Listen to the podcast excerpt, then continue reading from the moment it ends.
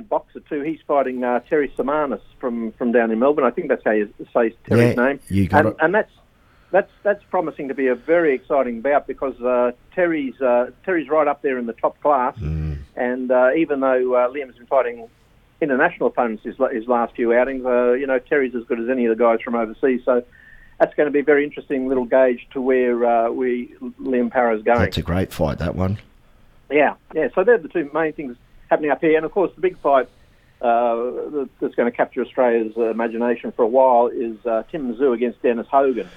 Uh, that's coming up down in Sydney. Dennis Hogan is going to be the underdog, but gee, Dennis is a very good fighter. I, I, I went to Mexico to see him fight uh, Yeah. Jaime Munguia, and he was pretty stiff not to get to the decision there. It was a close fight. It wasn't. Um, it wasn't um, one sided. A lot of uh, Dennis's Yeah, that's Dennis's another. supporters thought thought that he'd flogged Jaime Munguia. I thought it was a close fight, but he, he could have easily got the decision there and, and been, been the world champion. He, he got um, he got a, a bit of a touch up from Charlo in his next fight, but that was at middleweight, and Yeah. Charlo's a big guy, a lot bigger than Tim Tszyu. So don't write Dennis off in this No. fight. I think he's got a very very good chance to cause an upset. It's going to be hard for him to win the decision though, because Dennis uh, isn't a noted puncher. He hasn't got a lot of knockouts on his record.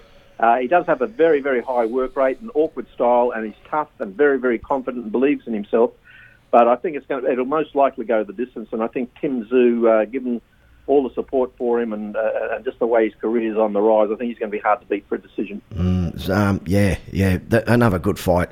Uh, Zerafa and Mundine, what's your thoughts on that? Oh well, I just wish Mundine wasn't doing it. I know he keeps saying he wants to, you know, he, he's got one more fight in him. He's been saying that for the last five years. I Look, mean, you- if if Zerafa only goes half pace, he's going to win. You know, he's probably going to stop him. I hate to say it because.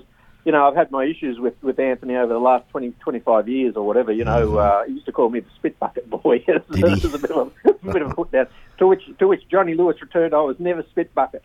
Yeah, But That's- but regardless of that, you know, like um, and all the things, all the controversial things he said, I think he's been a, a great um, a, a great boxer and obviously a great rugby league player before that, but even even greater boxer and the world champion, and he's uh, probably the greatest all-round sportsman we've ever had, Yeah. or at least certainly one of them to go from top-class rugby league to, to win a world boxing title. Yeah. So you know, um, I, I just hate to see him still in the game because Zerafa's a, Zerafa's a very good fighter, very, very good. Zerafa and Tim Tszyu, you know, uh, that'd be a, a, real great matchup too. yeah, that that's that might happen. Who knows? Spit buckets now. Nothing up with holding a spit bucket, Grant. Come on. No, no, that's right. Now we're going to go. We're going to go in. We're going to go along that path. Um, how how did you how did the love for boxing get started with Grantlee Kieza?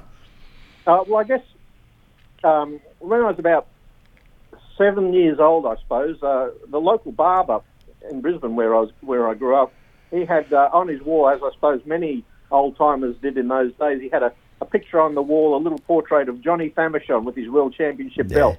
And I was always intrigued who this guy was on the on the wall. And I remember my brother and I watching late night um, on TV um, Johnny Famechon against Fighting Harada in Tokyo, and uh, it was a, it was a great fight. And Johnny Famechon got him at right at the end of the um, at the end of the fight, and dropped him through the ropes. And my brother was terribly excited about this, you know, like, and uh, this, this was a great Australian champion. And it wasn't all, you know, it's quite amazing. It wasn't all that long after World War II when you put it into perspective. Yeah. From 1945 to 1969, it's like going back from now to the late 1990s in, in our time. So it wasn't really that long ago. It was within living memory of, of World War II for so many people, Yeah. and uh, it was a very, very exciting, exciting moment. And then, of course, not long after that was the rise of Muhammad Ali. And Mm, whatever you say about Muhammad Ali, he was uh, such a charismatic character, and he uh, he had infectious personality, and you just had to watch his watch his fights. You know, you just had to watch those battles with Joe Frazier, and so that's where the love of it started. And Yeah. I started doing a little bit of boxing training at the at the local police club, and um, it just Yeah, went from there. When when I went Yeah. to Sydney, I was. Uh, working as a reporter on the Daily Telegraph in, in Sydney. Um, I was there for about 25 years. And Wow. uh, n- not long after I got there, uh, I uh, I met Johnny Lewis and um, I started training at his gym with, with an idea to doing some boxing, but I wasn't, you know, I didn't really have the talent or the ticker for it, really, being honest. Um, but I, I was still training there, Yeah. and um, Johnny had a young kid called Jeff Fenech and uh, another youngster called Peter Matrevsky, and I became great friends with those guys. Yeah. And and from that, Johnny said, "Look, um, I, I really need a, a, an assistant in the gym just to help me with the boys Mm. on fight night and uh, and help with their training Yeah. and whatever, you know, I'd, I'd love you to do it. So that's that's what I did for the next few years, and I became Johnny's right hand man. And, and I have to say right off the bat, just about everything I know about boxing came from Johnny Yeah. Lewis and, and our great friend Ray Wheatley. They taught me everything that I know about boxing, really. Yeah, well, yeah, Ray Wheatley's been my mentor on this radio, mate. He gives me uh, a, a score out of 10 after each show. He's a great man. He sure is. Now, my older brother's seen you hitting a bag at uh, over the Shire years ago at that gym called Hot Bods, and he reckons you had a good left hook. Well, mate, what, what I used to do, if I saw anybody watching me, I'd put on an extra skirt. When they weren't watching, I was there huffing and puffing, all red-faced and sweaty. But when if I saw, especially if there were, I used to, a, a guy used to say that up here, a guy called Big Rod Christensen, who was a heavyweight fighter up in Yeah. Brisbane. I used to train at the gym up here sometimes where he was, and he used to say, "It's funny, Grant." You always seem to go really well when the aerobics girl class is on. Right next to the boxing room. Ah, you're funny. Okay, what was it like being a second to some of Jeff Fenech's biggest fights? Please tell us about some of Oh, the memories man. that stand out being in Jeff's corner with Johnny. Would have been I mean, uh, a honestly, roller coaster ride, mate. you couldn't you couldn't buy those those Yeah. experiences. I, I remember the night that he beat Shingaki. I, I knew just how much work he put into that and how, how much it meant to those guys. You know, they'd be so, on such an emotional high, and to see him beat um, Shingaki that night, it was just all our dreams come true because this this kid who started with nothing, who who wasn't from a boxing background or anything, who uh, you know just through sheer hard hard work and and and just absolute grit and courage rose through the ranks. And probably the proudest moment I, I- I reckon that uh, Johnny Lewis would say that he ever had with, with Jeff and probably me too is when he got selected for the Olympic team. Because that's in Yeah. those days that's all Johnny's focus was. He was an amateur boxing coach Yeah, and his dream was to take a kid to the Olympic Games, the absolute pinnacle of sport.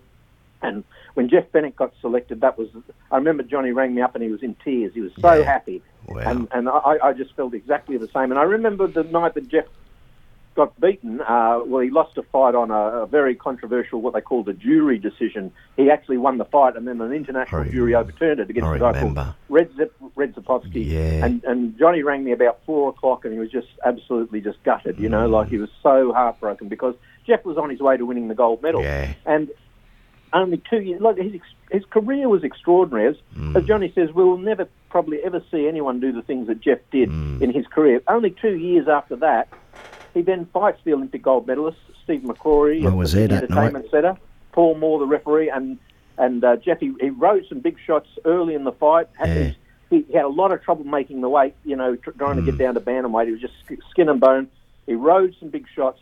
But he just the the, the, the courage and the tenacity and the drive of the guy was just was. incredible. It was, wasn't it? You know, I love it. The thing I love about Jeff Fenech, it wouldn't matter if you're an amateur fighter, and I've said this before. He's heard me say it. A prelim boy, a main event, he just box you. You go down there. I was an amateur. Yeah, jump in. I'll box you. He boxed any Yeah. everybody. These guys of today, some of them, some of them think they're prima donnas. I've won this title. Oh. Like you can't box me now. But Jeff, mate, he helped everybody up.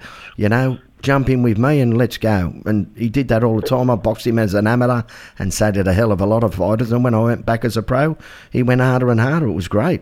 You knew where and he he would show you things too. Yeah, He- he- yeah. You know, after the sparring, say you're doing this, you're doing that, you should be doing this, you should be doing that. You know, like a lot of a lot of fighters, uh, they they get a bit of an ego about them, and they'll only box like you know high standards, for, and, and they won't deal with any others. But he was he's very much a man of the people, Jeff. That's He why everyone sure- loved him. He sure, he sure was. Now that Steve McCrory fight, I was there that night, and I remember the song he come out there, McCrory. He was doing a jive, he was doing the moonwalk. When the going gets tough, I'm now this, the tough gets going. Billy Ocean, and Yeah. geez, the tough got going for him all right when he jumped in there because he, I thought Jeff battered him for the whole. Was it ten? Twelve rounds, Yeah, wasn't it? no, no, no. I think it was I think it was the 14th. He finally stopped him, and, Stop and four, don't McCrory was God, just. Yeah. McCrory was just out on his legs. You know, he was just, Yeah. uh, just had it. Yeah, yeah. Okay, the Marcos Villasana fight you were missing. What happened there? Well, Where was Grantlee um, at that night? Well, I was doing the commentary for Sky Channel that night. Ah, okay. Yeah, what a fight that was. Peter Peters. That was it was terrific. Um, uh, very very underrated fighter Villasana. You know, um, he'd Oh. fought all these world champions He and uh, he'd, he'd done terrific against all of them. And uh, he, he did. He stayed the distance with Jeff, but you know, I, and I still say this. It's uh, 30, 32, 33 years ago that Yeah. fight. I don't think I've ever seen a sadder face in, in my life than Yeah. after the fight with with uh, Villasana listening to the decision. I don't think he I don't think he got around, but for twelve rounds he just traded did. with Jeff and just got pummeled. Oh, Just got yeah, he got pummeled all right. What a fight. It was non-stop, non-stop action from start to finish, wasn't it? It's what it's what you call a hiding to nothing because he just got Yeah. a hiding every round. He sure was, did. You know, nothing to gain for him. He, he, he could have quit in the first round, but he just toughed it out for, Mm. for the whole fight, and um, and yeah, unbelievable. And that fight, Jeff shared that fight, or someone did uh, just the other week, and I'll see a good fight like that, and I, I share it straight away to my neutral corner page because, hey, John McCall summed Jeff Fenech up in one word, two words. I said, he said, watching a Jeff Fenech fight, you're on the edge of your seat from the start to the finish. And he's, Yeah, he's dead set right. Yeah, all go. Okay, you're also a corner man for Joe Bugner's big fight in England against Frank Bruno. Even though Bugner was stopped in the eighth, it was a huge fight in England. What were your memories of that fight, Grant? Well, I tell you, I didn't always get on with Joe early on. Did and, uh, I didn't, well, I've sort of had a love, not not hate, but uh, you know, I had controversial things, you know, with lots of fighters. Even with Jeff, we fell out for, a, Yeah. for quite a long time over personal things. And with Joe, uh, you know, being a being a journalist, is, uh, yeah, I used to tread a fairly fine line because I, I wanted to be honest, but I also didn't want to really offend my friends. Yeah. And I found myself covering Jeff's career, and uh, he wasn't happy with a lot of things that I wrote, and hence. Um, hence we had a bit of a fallout there that lasted a, a few years. But with, with Joe, it was pretty much the same thing. I I, um, I was very critical of his, uh, his his first couple of fights in Australia, and that you know, like uh, we were being sold a dud and whatever. But in the end, um, I realised that Joe was a very very sincere, earnest guy, just trying to make a quid like everyone else. Yeah. And I was in his I was in his corner. For, the first time that I was in his corner was against Greg Page, the former WBC Oh, World Heavyweight champ Yeah. and that was uh, that was at the Sydney Entertainment Centre, and and Joe was tremendous. You know, Joe um, Joe was years and years past his best. He was 36 or 37 at that stage, years past his best. But he just gave Greg Page, who was a good fighter, he was at the time Tyson's main sparring partner as well. He just he bamboozled and battered him. It was a great Yeah. performance by. Um, it was it was it was funny, you know, because uh, only a few days before I'd been in Greg Page's. Um, uh, ho- hotel with his trainer. They had a big, huge suite on the, the old gazebo hotel right overlooking Sydney Harbour. It was absolutely magnificent. A big limousine. They wanted the they really wanted the first class treatment, and Page was uh, Page was like treating himself as royalty up, up there. He really was, you know, like. Uh, Yeah. So I went up there and, re- and was reporting, and the next thing he had a, his trainer's name was Richie Giachetti, who also trained Tyson for a while, and he was a mafioso from. Um, from Chicago. He was a pretty um, a pretty heavy dude over there. He'd done time for arson and assaults and all sorts of things. Anyway, I I was interviewing them, and the next next time they saw me, I was in Joe Bugner's corner, and Richie Giachetti was looking at me like, what, what, what, "What's all this about?" And and halfway through the fight, he he started protesting to the referee about things that Joe was doing, and I jumped into the ring. I'd only been interviewing him a few days before, sort of in a friendly way, and I was yelling at him. Get that Yeah. fat dot dot dot out of the ring. Get that fat dot dot dot out of the ring. I'm glad they didn't come looking for me after the fight. I was very fortunate. Uh, but Joe won that fight really well. Yeah. And then the next thing, uh, we were heading over to uh, the UK to fight. Uh, he, well, he was fighting Frank Bruno at White Hart Lane, which is a big old soccer stadium. It's since been uh, knocked down and, and redone, but it's the home ground for Tottenham Hotspur. And um, Joe uh, Joe was very underprepared. He really only had about three weeks to get ready for that fight. What happened was uh, a guy called Barry Hearn, whose son is now the, the big promoter, uh, Eddie Hearn. Barry Hearn in those days was a big snooker promoter, which snooker was a huge game in the 1980s, very very big on television, and he was he had the rights to all the big tournaments. But Barry decided he wanted to do boxing. Frank Bruno was the big star, and uh, he knew that Joe Bugner, Joe was extremely, for whatever reasons, unpopular in the UK because he'd beaten Henry Cooper, who was a national icon a few years before. So they knew that a fight between Joe, the villain, and uh, Frank Bruno, who was enormously well loved over there, would do great business. But they had to put it on at least by the end of October because winter was coming. It had to be an outdoor fight for the ticket sales. Yeah. Winter was coming, so they had to put it on before October. So Barry Hearn rang Joe from a Chinese restaurant in London and said, Joe, I- I've, I've got an offer for you to fight Frank Bruno. And, and Joe's got quite a high voice and quite posh, and he goes, he says, Barry, I'm not at all interested. And, and um, Barry says, Joe, I'll give you £250,000. And Joe says, when would you like me there, Barry? so £250,000 is like about five, five or six million bucks Yeah. in today's money. It's a Yeah. lot of money. Wow. So Wow. that was only three weeks before the fight, and uh, Joe came up to Jimmy and said, Johnny, um, we're going to London to fight Frank Bruno. So he only had three weeks to, to get ready. Uh, Jeff, I think, was fighting Carlos Zarate at the same time, so Johnny had to stay uh, with me in Sydney until only about five days before the fight, I think. Mm-hmm. And Joe went to London with Brian Wilmot, another corner Oh, yeah. man, and, and, and Brian put him through punches and supervised the sparring in the in the lead up. So, Great so guy. Joe was pretty underdone, but gee, he put on a, He a put great a- performance. The, he- the joint was packed. It He was, had um, a dig, didn't he? I remember the fight, mate. Yeah. Yeah. he Okay. was, he was determined to really have a go. Yeah. yeah, yeah, he's mate. be- What's he been in with Ali twice and Frazier twice, twice each? Yeah, Yeah, no, well, Yeah. Frazier once, but he, he the fight with Frazier was really toe to toe. I mean, Yeah. he nearly dropped, dropped Frazier. Frazier had him down. It was just all go for the moon, and he went the distance twice with Ali. So you That's know, right. full, full, full credentials. Okay, what's your memories of your Sky Channel comment, comment, commentating days? You and Peter Peters were a good team, mate. What's what's some of the fights that stand out? What's some good memories? Oh well, we covered lots of lots of great You fights. sure uh, did. That, that lasted for two or three years. It was it was terrific. And the interesting thing, we go to all parts of um, Australia too. I remember doing fights down in in Canberra, Renato Cornett and Craig Peavy and those kind of Mm-hmm. guys. Uh, I remember Mike the Bounty Hunter Yeah. fighting Ossie Ocasio. We did that him. fight and. Mike Hunter's sons now are, very highly ranked heavyweights, so he's going really well. Yeah, Um, he fought a draw with Povetkin, so yeah. So that, that's Yeah. that's and Mike Mike Mike Hunter beat Jimmy Thunder, which was uh, his first first big win down in, uh, Mm. in this part of the world. So that was a that was a, a great effort. Yeah, but uh, it was interesting you're talking about before about being in Joe's corner. I was also in um, Jeff Hitman Harding's corner for the first parts of, yeah, of yeah. his career. Tell us about Um, some other fighters. Yeah, sorry. Yeah, Yeah, yeah. So, so that that was uh, that was great. I was in his corner right up until he fought for the world title, and then I went over and covered the world title um, uh, for different magazines and Aussie papers. That was in Atlantic City, and the promoter was a guy named Donald Trump, if you can believe that. Yeah, unbelievable. wow. Yeah, Yeah. incredible. jeez. But eh? um, you know, one of the one of the great moments um, for for me, and I'm eternally grateful to our friend Lovemore N'dou, who uh, had me in the corner when he fought a, a fairly little known Mexican fighter called Canelo Alvarez. Yeah, wow. yeah, Veracruz in uh, on the Gulf of Mexico, and I tell you.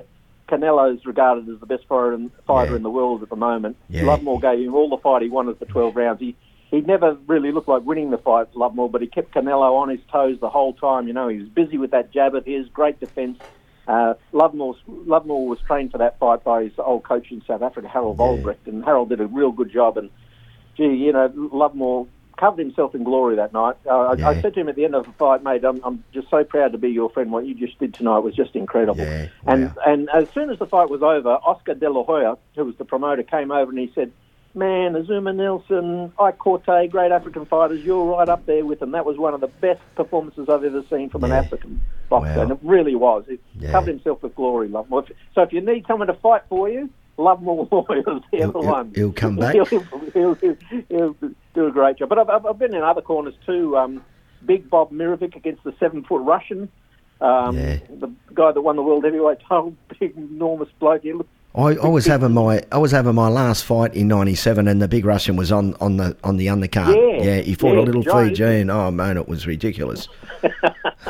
Mate, let's go in your journalism. Um, you've been known as a journalist who does not pull his punches, but tell it as it is. You've been the leading boxing journalist in the country, but unfortunately, it has led to a few boxing f- feuds.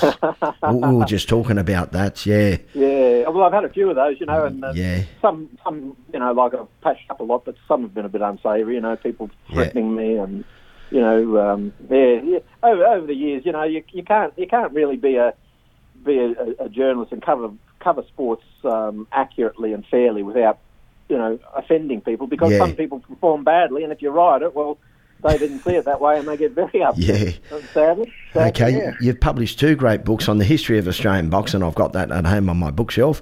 Both Ah, books good on do our proud, our sport proud, and have captured the history of future generations you'll enjoy. Did you anticipate to any extent this historical significance that these books would come to have you you written with them? You know, did you Well- realise they were going to they were going to Well, sell well? Yeah, I, I I knew that they'd always have a niche market because boxing fans are tremendously tremendously passionate, and even though you know probably the modern generation really doesn't know too much about the No. greats of the past, like the Vic Patricks and the Fred Henneberries and the you know and uh, the Ron Richards and, and and those kind of guys, George Barnes, those kind of fighters. You know, like um, I, I just think that they deserve to be covered because in their days they were.